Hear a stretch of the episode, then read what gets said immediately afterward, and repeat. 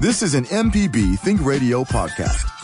To hear previous shows, visit MPBOnline.org or download the MPB Public Radio app to listen on your iPhone or Android phone on demand.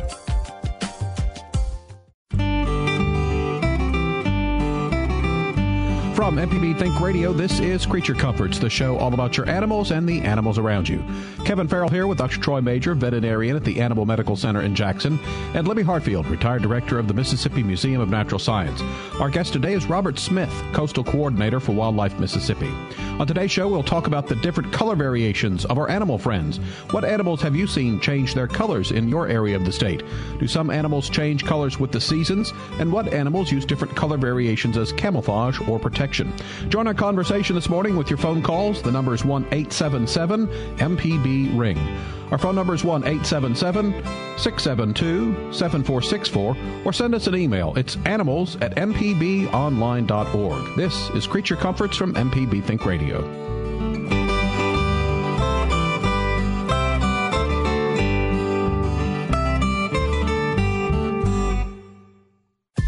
This is an MPB Think Radio podcast. To hear previous shows, visit MPBOnline.org or download the MPB Public Radio app to listen on your iPhone or Android phone on demand.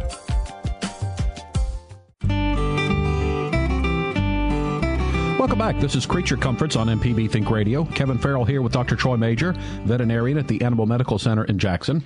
And Libby Hartfield is retired director of the Mississippi Museum of Natural Science. Our guest today, Robert Smith, the coastal coordinator for Wildlife Mississippi. On today's show, we're going to talk about the different color variations of our animal friends. What animals have you seen change your colors in your areas of the state? Do some animals change colors with the seasons, or do they use color variations as camouflage or protection? You can join the conversation this morning with your questions and comments. The phone number is 1 877 MPB Ring. It's 1 877 672 7464 or send us an email. It's animals at mpbonline.org. You always get two chances to hear Creature Comforts each week. We repeat the show Saturday mornings at 6. So good morning. Hope everyone is doing well this morning. Good. Good morning. Morning.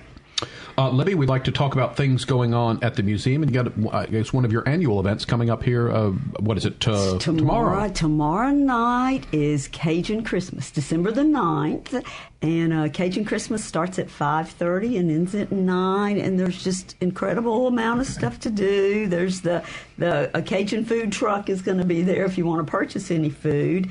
Uh, the girl choir performs at 6.30, the boy choir at 7.30. The scuba Santa is going to be diving in the tanks and feeding fish.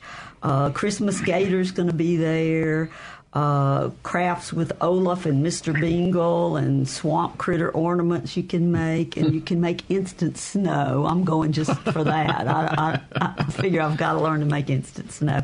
You can send your letter to Santa Claus. There's the North Pole Post Office is right there, and there's even a Christmas light trail outside in the native plant garden, which means you need to bundle up. I think it's going to be it's going to be a seasonal event by it being nice and cool tomorrow night. It'd be Cool, I think, is a bit of an understatement. Yeah, it's going to be real cool. Yeah. but you're right. up and come on. What yeah. better way to have a, a good Christmas uh, uh, program than uh, some a snap of cold weather, which I think uh, all of us here in Mississippi are, are about to uh, actually start it today, and I think uh, should last through the weekend. So yeah, I love the fact that the animals take center stage at the Christmas event, and it is, but it's very much like an old fashioned kind of thing that you might we might have done when we were kids. All right. Um, we have our guest today, and it is uh, Robert Smith, the Coastal Coordinator for Wildlife Mississippi. Robert, thanks for joining us. Appreciate the chance to come up. Uh, first, tell us a little bit about what Wildlife Mississippi is. Wildlife Mississippi is a nonprofit uh, working across the state of Mississippi to help make sure we've got good wildlife habitats uh, for future generations to enjoy. All right. Um, so we're going to be talking about uh, color variations. Uh, is that something that uh, you have been interested in, uh, in, in your career? It is. There's uh, people have always been interested in animals that are a different color, an oddly colored animal. I remember whenever I was a young fellow, uh, caught a uh, albino soft-shell turtle right where the Luxapalila River hits the Tombigbee River, and I got to keep that at home for several months and feed it and take care of it to my dad. And mom finally convinced me to let it go again. And um, you know, every time somebody sees an oddly colored animal. Uh, it goes viral on Facebook. And so people have always been interested in things that are a little different. And so it's a, a neat thing to see and talk about. I know when I look at my cat, he's got stripes. I always wonder what it would be like to have like striped hair or something like that, without the product that you buy at the uh, at the beauty salon. You can have that. I'll help you do that. Uh, but the other thing that's interesting thing again about uh, cats is the sort of the layer. If you you know, it seems like uh, there's different colored fur uh, at different parts and, and, different layers of them. So uh, this r- really, when you think about it, in the animal world, the uh, color variation are are wide. So this uh, should be uh, interesting. So let's uh, let's talk a little bit about albinism to start our discussion. first, remind us of what that is and what sort of effects does that have in the animal world um, albinos are we typically think of albinos as the most common color anomaly in wildlife and uh, it's a complete absence of pigment. It's where the, the cells the genes that color cause color to be there cause light to reflect off the fur, feathers, or scales is completely absent. So it's a white animal. They typically have pink eyes, sometimes have blue eyes. Um, when you first look at an animal, and an albino is what we call amelanistic. It doesn't have melanin, and so two different things can can cause an animal to be amelanistic. One would be to be pure albino, where the uh, animal doesn't have the genes that give it color. The other could be a leucistic animal, where it has the genes, but those color reflecting cells are turned off. So, and, and, from the way we look at them, their phenotype, what we see, they may appear to be identically the same, and you really don't know which they are. But so that's that's probably the most common um, thing we see is an, an, animal that's an albino, or we talk about it here, or a partial albino where it's got a patch that doesn't have color except for white. And that would be a piebald individual. So those are the two the two most common that we see and hear about. And I guess especially if uh, if an animal is using color for some sort of camouflage, uh, obviously uh, this would create quite a problem if they don't have that color. Exactly, and, and we see pictures of, of, things like piebald deer, albino deer, or amelanistic deer, and those kinds of things. The, the, the alligators that are in captivity now that were found in the Louisiana swamp that are about 30, 40 years old now, the white alligators and and those kinds of things. But it's those kind of color variations are actually more common in smaller animals, but those are prey items. And if you're a snake that's white, or a small turtle that's white, or a frog that's white, or a crawfish that's blue, you're going to get eaten pretty quickly, unfortunately. So we they're more common, but we don't see them as often because they don't last as long. They have problems either capturing their own food or else becoming food. Yeah, think about that little baby alligator under the water because they're just almost iridescent white and a bass swimming by. They're, they're a bass or a great yeah, blue heron. They really show up. It's amazing that they make it. Yeah, yeah. This is Creature Comforts on MPB Think Radio. If you have a question for our guest Robert Smith today, give us a call. Dr. Major is here ready to take some pet questions. And also, we always like to uh, hear your wildlife questions and observations. So give us a call at 1 877 MPB Ring. It's 1 877 672 7464. You can send an email to animals at mpbonline.org. So you threw a couple terms at us. Melanistic, you said, is uh, the um, the ones that have color. Is that right? A melanistic individual would be one that the color is turned completely on, so they're black. Mm-hmm. And that's the exact what we think of exactly the opposite of an albino or a leucistic individual would be a melanistic one. And about you know coyotes are becoming more and more common in the state of Mississippi. About ten percent of the coyote population is black. We have a melanistic uh, uh, coyote population in Mississippi and, and across the southeast. And uh, melanistic every now and then there's a melanistic deer that's harvested or a melanistic fox squirrel or gray squirrel. So there's some real interesting things going on out there that we don't see very often. All right, we talked about how albinism affects that. Again, I would imagine though, uh, if you're using color for, for camouflage, maybe the the black would, would cause problems in some instances as well. Exactly, it's not blending. A, a, a black squirrel isn't blending in with the bark. Uh, he he movement keys in a red tail hawk to come pick him off, and the red tail hawk's able to keep his eye on him because he's not blending in. He doesn't have any cryptic coloration at all. And then the leucistic you said was uh, the the it's again it's a, a, natural thing where the the color is there but the gene is turned off. Is that right? That's exactly right. It's uh, it's and a good example of a leucistic individual. The the, the white alligators at the New Orleans Zoo are leucistic. Another good example is the white tigers. The white tigers have black stripes. And so there's there's two different kinds of melanin. There's really more than two different kinds, but the melanocytes that carry those cells. The black stripe is still turned on, but the orange color those lighter colored melanins are turned off, and so those white tigers are a leucistic individual, and that's the the all this is carried by genes. And when you start seeing something, whether it's a piebald or an albino or a uh, melanistic individual, those things are. If you go back to high school biology and all your Punnett squares and those kinds of things, those things are homozygous recessive, um, and so a lot of times those same genes that carry color information have other issues. And so a lot of the white tigers have what we call a bulldog face or a shortened rostrum, shortened nose. And they have breathing issues and some of those things. Our piebald deer, a lot of times they have a scoliosis, curvature of the spine, or a Roman nose or bowed legs. And so a lot of times there's other traits going along with those um, coat color variations that uh, affect other parts of the animal's life as well, which also impacts survival. Um, is there any th- uh, study about uh, do, do, these animals uh, that have these traits are they able to breed sort of normally with the with the quote unquote normal animals? They are, and and you see these things, and we see. A, a, I've worked on properties where we have populations of piebald deer or, or uh, leucistic squirrels, those kinds of things, and you see the ones that are that are uh, homozygous recessive, and you can tell that they're have that gene. The ones that are heterozygous they're carrying that same gene, but we never see it. And so they're breeding and they're carrying it. And so that, that the, hom- the homozygous recessive traits pop up at some normal level in that population. And we typically see them in the same area again and again. Um, if you look at the pet trade, particularly the reptile amphibian pet trade, um, people you see lots and lots of color variation. Uh, reptiles and bird, I mean, uh, mammals and birds have melanocytes. Um, reptiles, amphibians, fish, crustaceans have um, chromatophores, which are a little bit different. They're more complicated. They have a lot more color variation. You've got yellows and blacks and oranges and blues and iridescent pieces.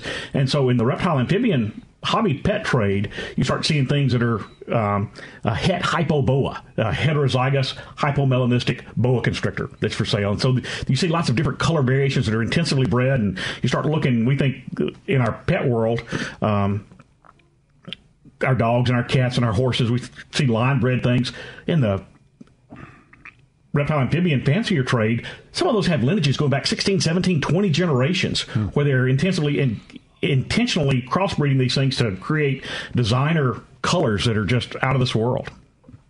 I, I, think there might be some ethical issues that go along with that. But might be something we can discuss. We need to take a quick break. When we get back, we'll continue our discussion. We're visiting today with our guest Robert Smith, Coastal Coordinator for Wildlife Mississippi, talking about variations in animal colors. Also, Dr. Major's here, ready to take some pet questions. So give us a call if you'd like to join the conversation at one eight seven seven MPB Ring. Our phone number is one eight seven seven. 672 7464. You can send us an email, animals at We'll be back with more after this.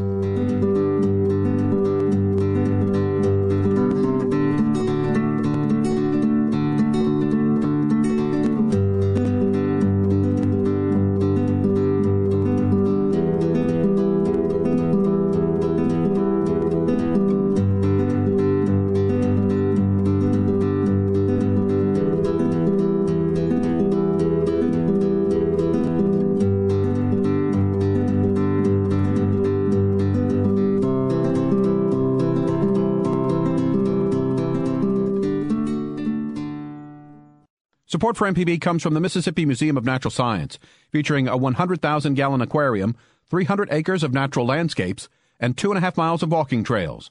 Information on exhibits and special events at msnaturalscience.org. Hi, I'm Dr. Jimmy Stewart. Join me each Thursday for Southern Remedy Kids and Teens on MPB Think Radio. Each week we talk with you about the health issues that are facing your children, from acne to concussions to diaper rashes and tonsils, from potty training to allergies to braces and everything in between. It's Mississippi's free weekly pediatric clinic on the radio. Listen to any of our episodes on demand through the MPB Public Radio app and online at mpbonline.org. Southern Remedy Kids and Teens, this morning at 11 on MPB Think Radio. This is an MPB Think Radio podcast. To hear previous shows, visit MPBOnline.org or download the MPB Public Radio app to listen on your iPhone or Android phone on demand.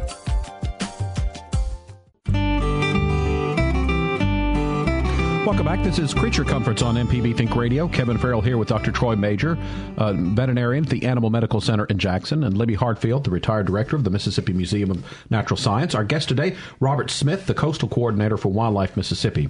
We're talking about variations in animal colors today. If you have a question about that or a question about your pet, please give us a call. The phone lines are open at 1 877 MPB Ring. It's 1 877 672 7464, or you can send us an email. It's uh, animals at mpbonline.org.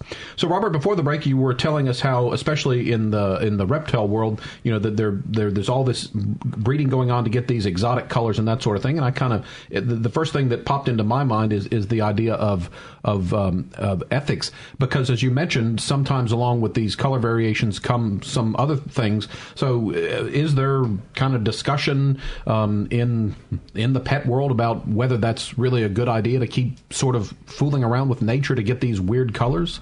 There's definitely discussion in the pet world, um, whether it's talking about white tigers or whether you're talking about uh, designer boa constrictors or, or um, ball pythons or whatever, um, and the the reputable breeders are looking into make sure they've got the genetic diversity there and uh, to breed out those quote unquote deformities that we see associated with some of these things or, or to help not carry on those traits. It's just like the same in the, the pet world that Dr. Major's familiar with, where uh, you don't want to breed dogs that have hip dysplasia. So the, the people that are paying attention are trying to do the right thing. Uh, but as always, there's financial pressures when you start dealing with wildlife that are our pets. Mm-hmm. So we've talked about uh, you know some of the reasons, or one of the reasons, I guess, for for the color variation being um, camouflage. Uh, are there some other reasons why uh, various animals uh, would would change colors, maybe throughout the year or at certain certain times? There certainly are, and we see that in um, in birds, uh, particularly waterfowl that have a, have molts between two different color variations during the year, and typically more camouflage colors for the hens when they're on the nest and need to escape predation. Uh, more colorful pieces on the male when they want to attract a mate. Um, and if we uh, talk to some of our friends from up in the northern part of the U.S., they have animals that change color to match the season with the snow and snowshoe hares or, or grouse, uh, ptarmigan being two some of the examples. Um, down here, we don't see things that uh, change color quite that dramatically. Um, we see things that have local color variation a lot of times, and a local po- population or an ecotype, uh, particularly with some of the smaller reptiles, amphibians, those kinds of things. Um, but so and and we when we see birds, most of the birds change colors during the year, and their breeding plumage looks different from their basic plumage. And uh, when uh, it can get very very confusing uh, for people trying to learn uh, their birds when things change. So you mentioned uh, interesting the like the animals up north that the, the snow hare and things that change for the the winter to, to blend in with the snow and again again is that a trait that uh, it's the survival of the fittest kind of thing to where because they can do it they adapt and so that becomes when, when animals have, have something like that that makes them survive at higher rates they breed at higher rates. And so it's it's an adaptive feature that helps those guys survive greater. Uh, going back into the, the late 1800s, early 1900s, there's a moth in Europe that was uh, light gray with black spots. And then as the industrial age happened and we had lots of soot, they were burning mostly coal and wood in Europe at that point in time. And the trees started getting black with smut and smoke in the cities. Uh, the moths that survived were the black ones with gray spots. And so those moths completely reversed coloration as an adaptive feature because there's higher survival and higher reproductive rates. And so having having these traits in our animal world that we see as anomalies gives us a genetic diversity for the animals to respond to changing conditions.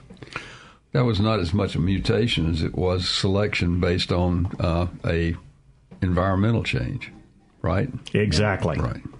This is Creature Comforts on MPB Think Radio. If you'd like to join our conversation, you can give us a call at one eight seven seven MPB Ring. It's 1 877 672 7464. You can send an email to animals at mpbonline.org. So, um, have you managed to, to document some of the color variations in Mississippi through photographs? I have. I, I take a, a, lot of pictures and um, I don't go out and chase oddly colored animals, but if I see an oddly colored animal, I certainly photograph it. And um, and at the same point in time, we see these things show up on Facebook all the time, where somebody's got a picture of, a, of an albino or a piebald hummingbird that comes through, or a piebald deer, or you, you go back to the, the early part of the century, um, the animals that were mounted. The, there's uh, amelanistic raccoons, light colored raccoons, a lot of old raccoons in several of these collections, and um, when people start seeing these oddly colored animals, we're fascinated by them. Mm-hmm. All right. So again, uh, piebald is uh, partial white, like white spots or, or, that sort of thing. And again, we had talked about uh, the, the the way that some the the leucistic and the melanistic animals are at a little bit of a disadvantage. Uh, what about the piebald? I guess can they hide the spots that don't blend in well? They they typically shine through the woods, and like I say, I worked on a large property that had uh, a fairly high density of piebald animals. And when you start seeing piebald deer or white deer show up on hunting clubs, typically one of two things happen. That hunting club either says that's the target and I want that animal, I want that, I want its hide, I want to stretch it, I want to get it mounted, or nobody shoot that and they protect it. And so I worked on a large property that they protected these animals, and uh, so we saw lots of them. And you're going through the woods in the spring and everything's green, and there's this big patch of white up there. It's like, oh, go pick somebody cooler or something blew off in the woods. Go pick it up. You go over there, and the white patch jumps up and runs away. And so those things attract our eyes so we see color, and it does the same thing for predators. So the animals with white patches, they typically attract our eye a whole lot quicker than an animal that's quote unquote normally colored. Um, so we were also talking about uh, you'd mentioned birds, uh, but I th- think also don't from like from juvenile to adult, the birds uh, tend to change colors as well. Uh, is that part of all this? Exactly, and and a lot of birds. Uh, uh, little blue heron's a great example. When a little blue heron's hatch, it's all a fuzzy little muppet-looking critter with fuzz everywhere, and then it turns white for several years, and then it uh, as it morphs into uh, to changes molts into its uh, slate blue coloration, it has a what some people call it a zebra heron, or actually call it a pied heron. And we talk about piebald and pied, and there's pied crows and pied bill grebes and a lot and pied horses, and we talk about those things that are pied. That old pied mare that my uncle Bob used to have, those kinds of things, and that's a, a one with a white splotch on it. And so they call these uh, they early they uh, said that that was a whole different. People assumed that was a whole different species. They call it a pied heron, uh, and it was actually as a bird bird was transitioning from a white juvenile to a slate blue adult as it molted. So, are there advantages uh, in the natural world for having the young uh, uh, be a different color and eventually uh, morph into what they would be as an adult? A lot, a lot, of times, the young things are more cryptically colored. They're better at hiding, or they're more uh, brilliantly colored and tend to stay together better. And if you separate behavior between adults and young or male and female, a lot of times they have access to better resources, whether it's for food or for shelter or those kinds of things. You don't put as much effort into one area and you get higher survival for those critters. This is Creature Comforts on MPB Think Radio. We're talking uh, variation in animal colors this morning with our guest. He's Robert Smith, the Coastal Coordinator for Wildlife Mississippi. We've got some open phone lines, so we'd like to hear from you this morning. Join our conversation by calling us at 1 877 MPB Ring. It's 1 877 672 7464. You can send an email to animals at mpbonline.org. Dr. Major is also here, ready for your pet questions. And uh, Dr. Major, I know that I've learned for the last couple of years that I really probably shouldn't put up um, a Christmas tree because my cat is just uh, can't resist and and uh, it starts at the lower branches and tends to knock uh, ornaments off and that kind of thing. Uh, but what are some other things that we associate with Christmas decorations, maybe that kind of thing, that we need to be concerned about when it comes to our pets? Well, of course, you know, a lot of times you put up the Christmas tree for the cat, you know, and uh, uh, it, and just you know, if you have some priceless heirloom ornament, don't put it on the tree. Uh, but the cats love that. Uh, as far as things that you think about that the cat could get into trouble with, one of those that comes to mind first is tinsel. Mm-hmm. Uh, cats love to play with string, and tinsel would classify as that. And if they actually can embed in the intestine based on the way the cat uh, uh, has peristaltic waves, and string can do that, but also tinsel can do that. So uh, I would be very careful with tinsel if you have a cat. Uh, other things, uh, a lot of people put uh, some kind of preservative in the water uh, mm-hmm. for the Christmas tree. That, depending on what you use, that could be toxic. So those are things right there. glass ornaments, dang cats will crunch down almost anything, and or dogs, and certainly that would be something to be very careful with. Uh, there are other things, poinsettias. Uh, they've kind of taken that off the really toxic list, but it can cause some severe salivation uh, and gastric type upset. But usually it's not. You, we used to think it was pretty toxic, but not as toxic as, as maybe we thought at one time. I know one year uh, when I was in college, we had a cat and we uh, got him some catnip for Christmas, and uh, he was climbing the Christmas tree by the end of Christmas Day. It's, So- it's, it's crack for cats, pretty much basically what you can say. But they, they love it. I always like to put it in a toy or something like that, and they'll they'll really play with it, roll on it, and have a great time. Well, and again, uh, with my cat, uh, he's he's got enough energy uh, on his own. So I'm afraid if I were to give him a little extra boost there, I, I'm not sure what my house would look like. You s- be right there with him in case you need to intervene. That's right. Uh, we've got a caller on the line, so why don't we say good morning to Alex, who has called in from Mobile today. Good morning, Alex. Hey, good morning, guys. What do you have for us? I have kind of a weird question. I don't know if you guys will be able to help, but um, in watching nature documentaries and dealing with birds and stuff, you see these like crazy, mind-boggling courtship behaviors. Yeah. And you know, I realize that like, you know, they're only showing like the really cool ones, I guess. So, you know, maybe there's a, a confirmation bias there going on or something. But do we see that kind of behavior in, in I don't know, our, our sort of normal everyday birds, and and and in particular, do we see like that maybe changing over time?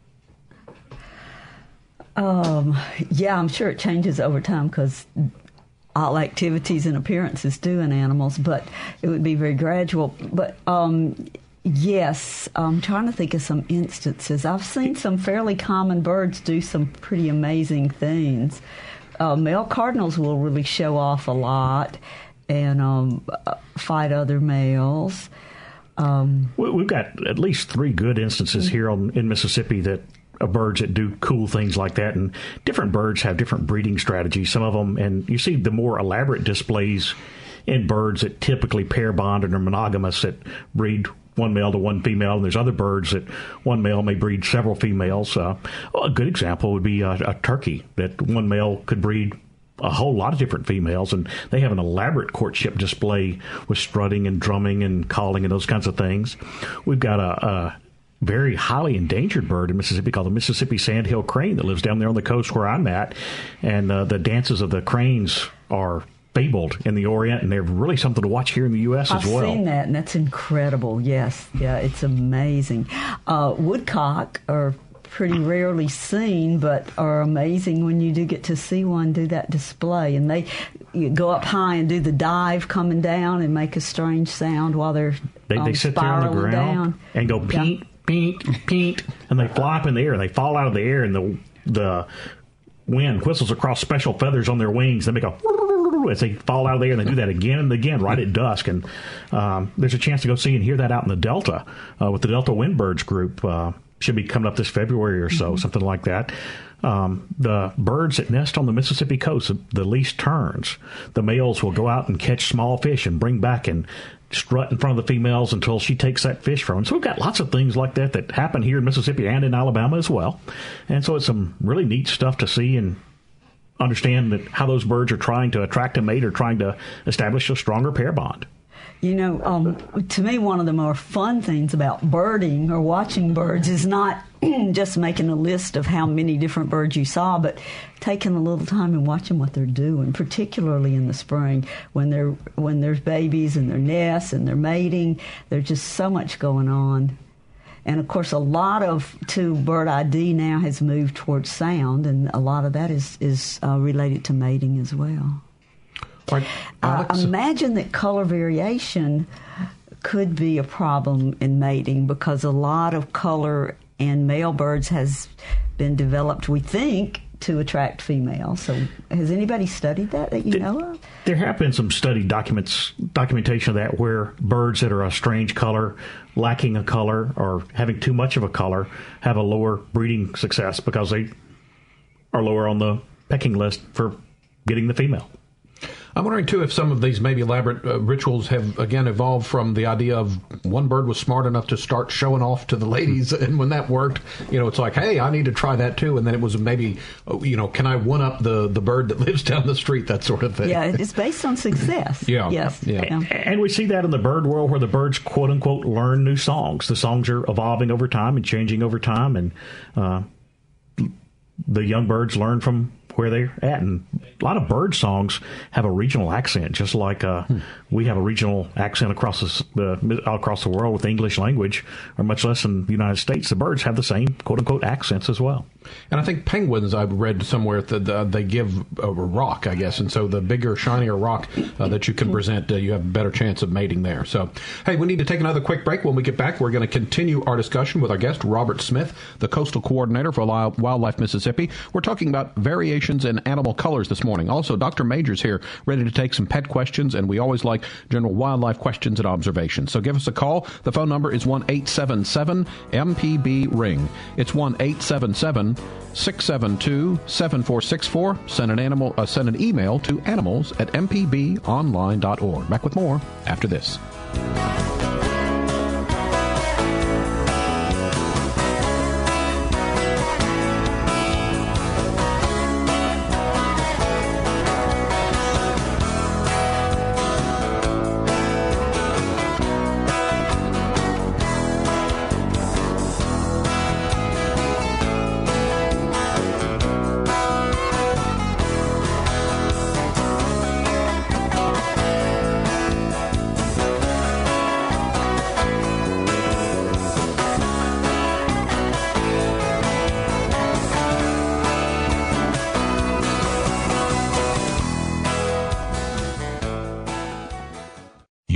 For the arts and music is MPB Music Radio. From classical to bluegrass and everything in between, MPB Music Radio has a sound for every ear. For information on where to find MPB Music Radio, visit mpbonline.org.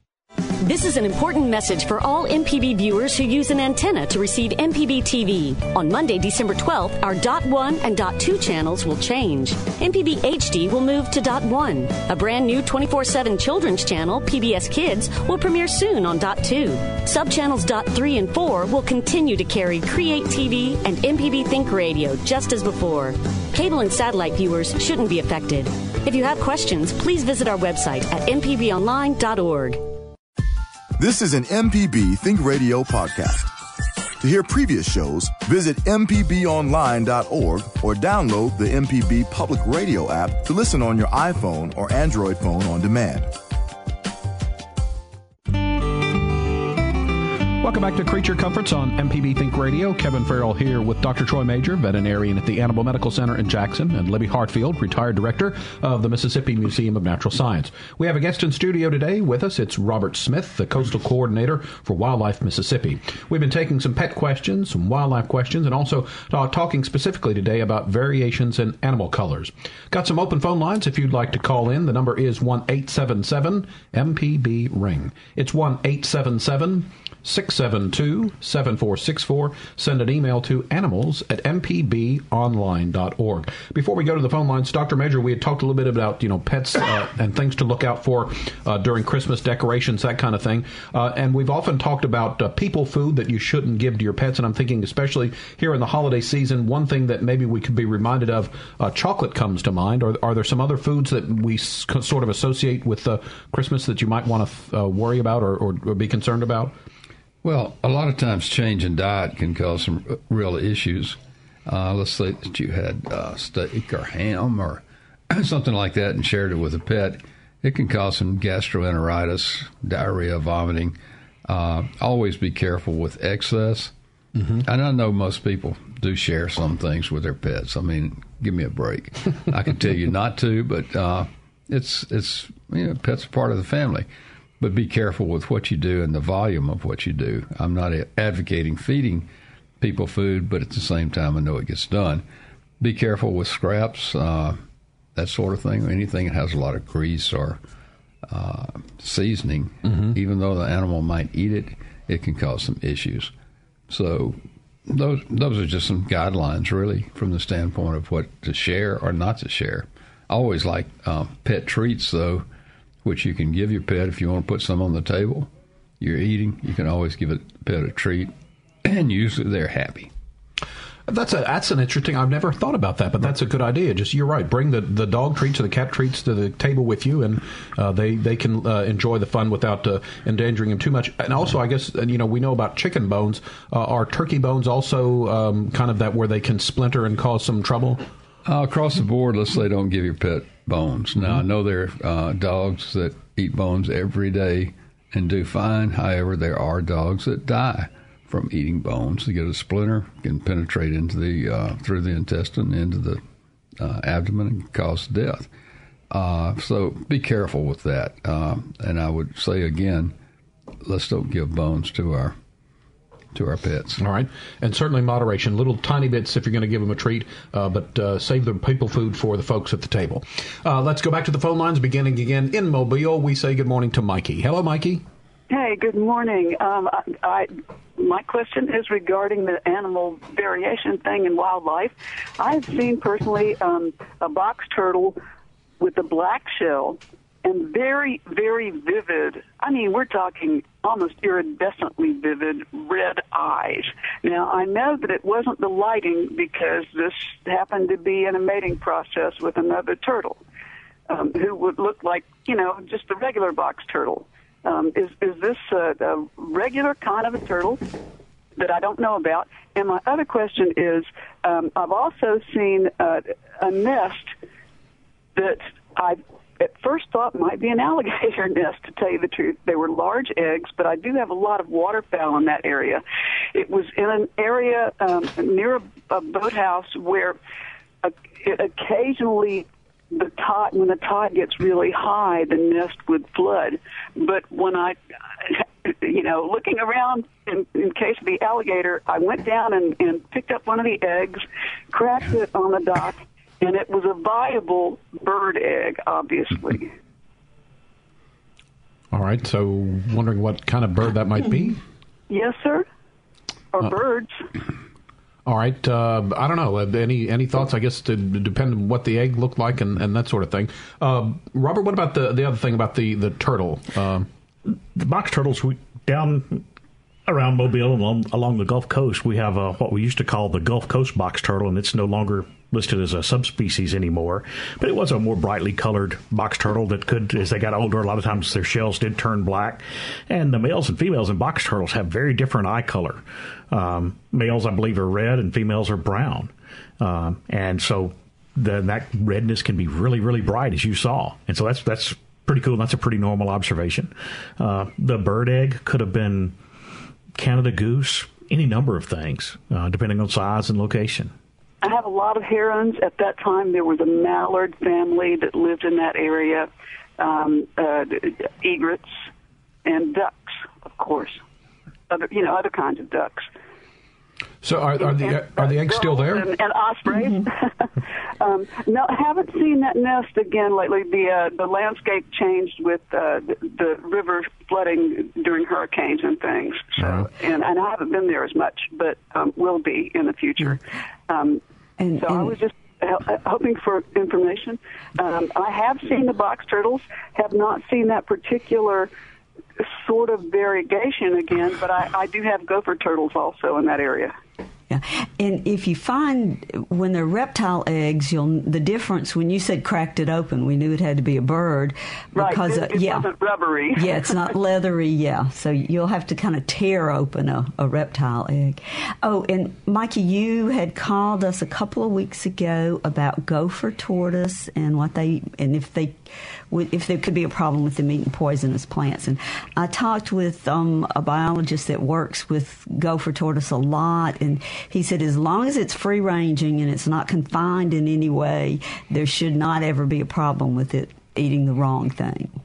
You can plant what you wanted to plant in your yard and be assured. But he said, just be sure you don't confine them in an area where they're forced to eat something. Then they might eat the wrong thing. But that would defeat my whole purpose of enjoying living there. I, I, somehow I thought you probably were not confining. All right. Yeah. Thanks for the call, Mikey. Always good to hear from you. Let's go next to uh, Tupelo. Leslie has called in today. Good morning, Leslie. Good morning, y'all. Thanks for taking my call. Sure. Go ahead. Uh, yeah, this is coming kind of out of left field with what y'all have been talking about, but I guess with the weather, it's sort of appropriate. I have a little patient at home who uh, it's a little kitty cat. He's about two years old. He broke his leg and has had the cone on for about a week now. And suddenly last night we came home and he was just sneezing all over the place. Um, so he had antibiotics for his broken leg um, last week, and so those are still rolling around in him, and he should be fine with that. But he is just sneezing at the storm. He's got fluid coming from his eyes, and you know, I just know he's extremely uncomfortable, especially with that e cone already. He's just not having a good time. So I'm wondering if y'all have any suggestions on how to provide him whatever comfort I may. Um, I want to spoil him if I can. So give me your Let me, ideas. let me ask you one thing: Is the uh, discharge from his nose is it clear or is it mucousy? It's clear. Okay. Eyes, same thing. That's right. All right.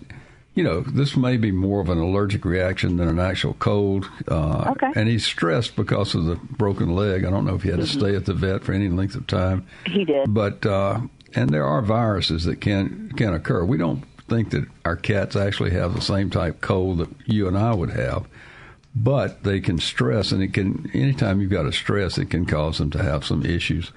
Uh, he's already on antibiotic, Mm-hmm. and uh, did he have an open wound on the leg? He did, yes. Yeah, okay. And that's the reason for the cone, I'm sure. And I'm sure he would like to get out, get out of He that. He had surgery, yeah. So Okay. Uh, I'd get him out of that cone as soon as you can. I think he'll be a whole, a whole lot better off. But trust your vet on that. I can't see him, so I don't know. Uh, I don't believe that you need to do anything. You could give a little bit of antihistamine, like Benadryl, might help some if it's just strictly an allergy. Uh, Benadryl, on the other hand, can cause him to be drowsy and possibly even constipated. So let's don't overdo anything like that. If he continues to do that, or if you notice that one, he stops eating, or two, this uh, discharge becomes more purulent, I would certainly get him back to your vet. okay, thank you. Okay. All right. Thanks for the call, Leslie. Let's uh, move on next to uh, Kathleen from Osyka. Good morning, Kathleen. Morning, guys. I wanted to talk to someone about crows. I have a couple of crows that are acting almost like pets. Hmm. I started going to feed the cats, and I would shake the can. And this is months, and I, I I didn't understand what was going on at first. When I shook the can, all of a sudden there were crows in this two, three trees on the side of the property. Well, I had a hired hand working for me that day, and he says, "Oh, them crows must know you." I said, "Yeah, the, the big one is Bob." And I didn't say too much about it. Well, the next day when he came back, that crow knows where he was getting his little treats like bread or whatever. He stood in that tree. As soon as he heard me, he started crowing. And my hand says, well, you- your, your friend's back. I said, yeah, that's Bob. He says, how does he know his name? And I just cracked up laughing. I said, I call all of them Bob. but they they know me in the yard because that same evening, I don't know what time, but it was there in the morning when I got up. A great big red leaf, right where I was feeding them, and I don't have anything red, and it was odd that. And I said, ah, it was Bob. he brought me a gift for putting out the little treats. Yeah, I've, I've heard that crows are really quite intelligent uh, birds. Yeah, they're very smart, and I have heard that they will bring you gifts as um. They whether it's to a- A, bribe to get more food, or whether yeah, a trade or a, a, a thank you gift. They will Well, also I'll- take things. Uh-huh. Yeah, yeah. they, I put some string, like they said, and some um, lint from the dryer. That was hard to explain to a friend of mine because I had a box of lint. She goes, "What are you doing with the lint?" I said, "It's for the birds, the hummingbirds," and I didn't think anything more of it. But one season after that, when I came back, I noticed this little bird's nest had a lot of maroon in it. And I went, I said, oh, yeah, I got new towels over the winter. and that little bird used all the lint. It, it goes around, comes around. Yep. All right. guys, thank you. Thanks for the call. Let's uh, take one final break this hour. When we get back, we've got Barbara from Picayune. I know she's a bird owner and she has a comment on birds, so we'll get to that. And also, we're looking for your phone call. Give us a call today at 1 877 MPB Ring if you'd like to join the conversation. The phone number is 1 877 672 7464. You can email the show animals at mpbonline.org. We'll be back to wrap up the program after this.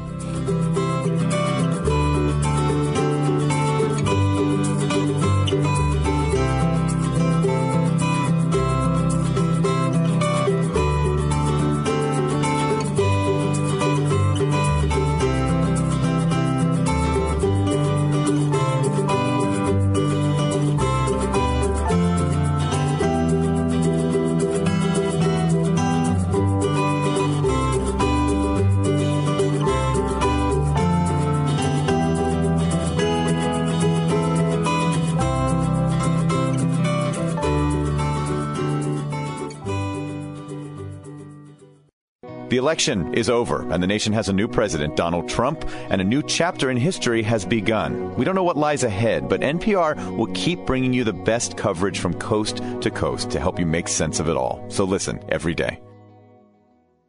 I'm Jeremy Hobson. During the campaign, President elect Donald Trump promised to build a wall along the Mexican border and to deport undocumented immigrants who are already here. You're going to have a deportation force, and you're going to do it humanely. We'll talk with an immigration lawyer about the calls he's getting as Trump prepares to take office. That's next time on Here and Now. Today at noon on MPB Think Radio. This is an MPB Think Radio podcast. To hear previous shows, visit MPBOnline.org or download the MPB Public Radio app to listen on your iPhone or Android phone on demand. Listening to Creature Comforts on MPB Think Radio. Kevin Farrell here with Dr. Troy Major, Libby Hartfield, and our guest today, Robert Smith. We've been taking some pet questions and also uh, talking primarily today about variations in animal colors, but we've talked a lot about uh, birds and other wildlife as well. Let's go back to the phone lines. Barbara uh, from Picayune's been holding on for us. Good morning, Barbara. Go ahead. Uh, good morning. Oh, your topic has just brought to mind a poem by Gerald Gerald Manley Hopkins called Pied Beauty and it begins glory be to god for dappled things. You might want to look that up and read it and um, it just was seemed appropriate to your topic so that's why i'm calling. Thank right. you. I remember that one. Very cool. Thank you. Yeah. all right. Good to hear from you barbara. Let's uh, move on next. Uh, sue's called in from beaumont today. Good morning sue. Yes uh, i wanted to ask the birdman what happened to all the cattle egrets? Because I used to see them out in the field uh, following the cattle, you know, looking for bugs, and they would uh, look for minnows in the ditches next to Highway 98, but I haven't seen a cattle egret in a couple of years. What happened to them? It's probably a change in habitat types. We've been seeing a change in habitat types across the southeast, and the cattle egrets, as per their name, although they're they're from Africa and are an invasive exotic here, uh, really like cattle, and we've had a really rapid decrease in the amount of small cattle farms scattered across Mississippi, and we're seeing fewer and fewer places for those guys to feed, and they're they move around. They're not what we'd call migratory, uh, but they're more transient. They'll move around to wherever the good habitat is, and so they want to be close to some good, wet um, breeding ponds and some good foraging areas. And uh, with the droughts and the decrease in cattle, we're seeing fewer and fewer of those guys in our area. The birds well, what about wood thrushes? Because the wood thrushes have disappeared. I used to hear them out in the woods out back, but uh, well, what happened to them? Are they is habitat for them too, huh? It is, and wood wood thrushes have a, a glorious song, as you know, and mm-hmm. um, whether that's the summer breeding habitat or the wintering habitat down in Central and South America, we really don't don't know. But the wood prop, wood thrush population is they're one of our species of concern. If you look at uh, the the data across the U.S. as a whole, the population seems to have experienced a slow decline. Oh. And so uh, that's one of the species that we're trying to figure out now what's going on and how we can help. Well, thank you. Appreciate it. All right. Good to hear from you, Sue. Uh, this is Creature Comforts on MPB Think Radio. We're talking today with Robert Smith, the Coastal Coordinator for Wildlife Mississippi, about uh, variations in animal colors. You know, so, so you mentioned cattle. That's another thing, a lot of color variations in cattle. And again, w- with the white spots, would that be the, the piebald? a lot of a lot of our you, and I can't remember the, the breed of cattle. We call them an Oreo cow that has uh, black on both ends and white in the middle. Uh, but that's a, a piebald functionally. Uh, and also, we talked about uh, some animals that change colors with the seasons, and you mentioned some in, in the northern part of the country, the snow hare. I think we talked about. Are there any animals uh, here in Mississippi that seasonally change their colors? There are um, some of the birds in particular, um, and that that's not necessarily a change in response to the way the the um, habitat's changing, but a, a change in response to becoming more drably colored outside of breeding season, where they have a higher survival rate. And so, um, so we talked about uh, that, and I guess is, is camouflage the main reason why we see color change in animals? Camouflage or breeding. Um, we talk about birds changing color. Uh, one of the other things that changes color a lot is our fish. We don't have very many fish watchers in Mississippi, but some of our fish, particularly our smaller stream fish, some of our darters and some of our minnows and things, uh, get glorious quote unquote breeding plumage. And so the, there's the change in color to become more brightly colored to attract a mate, or the change in color to uh, change seasonally so that you can have better survival or have a better chance to catch an animal. And then what about? I guess uh, a chameleon. I guess is the. I, I'm I'm not sure that that's the right one, but the, the little lizard-like creature that, that can change uh, so many different colors. Uh, they must be able to because again to blend in, they must be able to somehow sense what color they need to blend in with. They, they can, and we, we chameleons, some of our fish, and again, that's getting back to our reptiles and amphibians and fish and and um, invertebrates, uh, octopus are even a better changer than the, the chameleon we're talking about here in Mississippi would be the, the Carolina anole. Um, and the chameleon, I mean, it changes color based on how it, I don't want to make it be like a person, but how it feels, how, how it's stressed. Is it trying to attract a mate? If you catch a chameleon that's green and get it real stressed, it's going to turn brown. If you catch a, a green tree frog and you stress it, it's going to turn brown.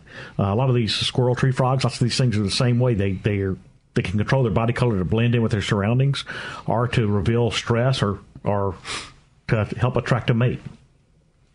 We've uh, got just a couple of minutes uh, left. If you'd like to work in a phone call, the number is one eight seven seven MPB ring. It's one eight seven seven 672 7464. You can send an email to animals at mpbonline.org. So, um, is there anything that we've not covered that, that you wanted to mention? I can't think of anything, Kevin. All right. Uh, Libby, we uh, started the show by talking about the uh, some things coming up at the museum. Why don't you remind folks again about, uh, if you got it there, the, the details, the big event coming up uh, tomorrow, Friday night, uh, the Cajun Christmas? Yes, Cajun Christmas, Friday, December the 9th at the Mississippi Museum of Natural Science. It starts at 5:30 and goes on till 9 and the girl choir, the boy choir will be there singing. Uh, lots of art activities going on. There's a, a place to write letters to Santa Claus. Uh, of course, they're reading the Cajun Christmas the night before Christmas Cajun version, which uh, talks a lot about the animals and we have different kinds of animals, particularly the Christmas gator. And Christmas gator will be making an appearance. and Santa, uh, the Cajun Santa version, uh, likes to go scuba diving and feed the fish. So there'll be Santa sharing treats with the fish um, in scuba gear, and that's always a fun thing to watch.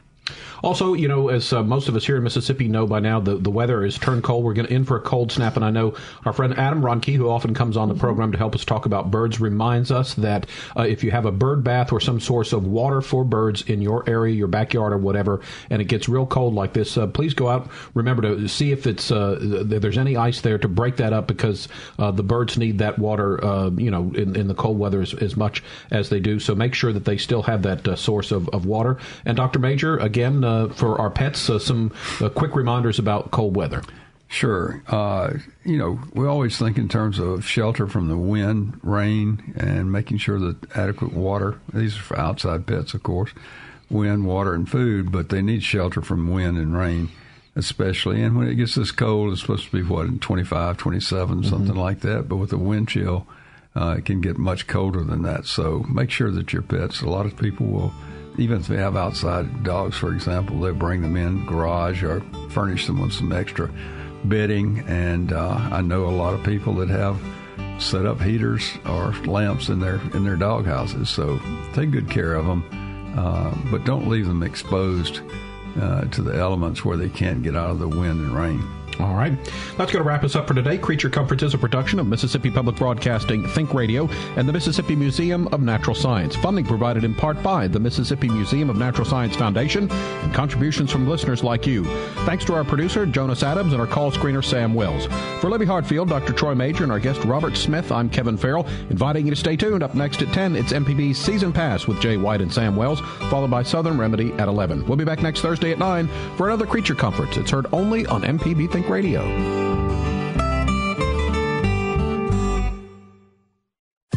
This is an MPB Think Radio podcast. To hear previous shows, visit MPBOnline.org or download the MPB Public Radio app to listen on your iPhone or Android phone on demand.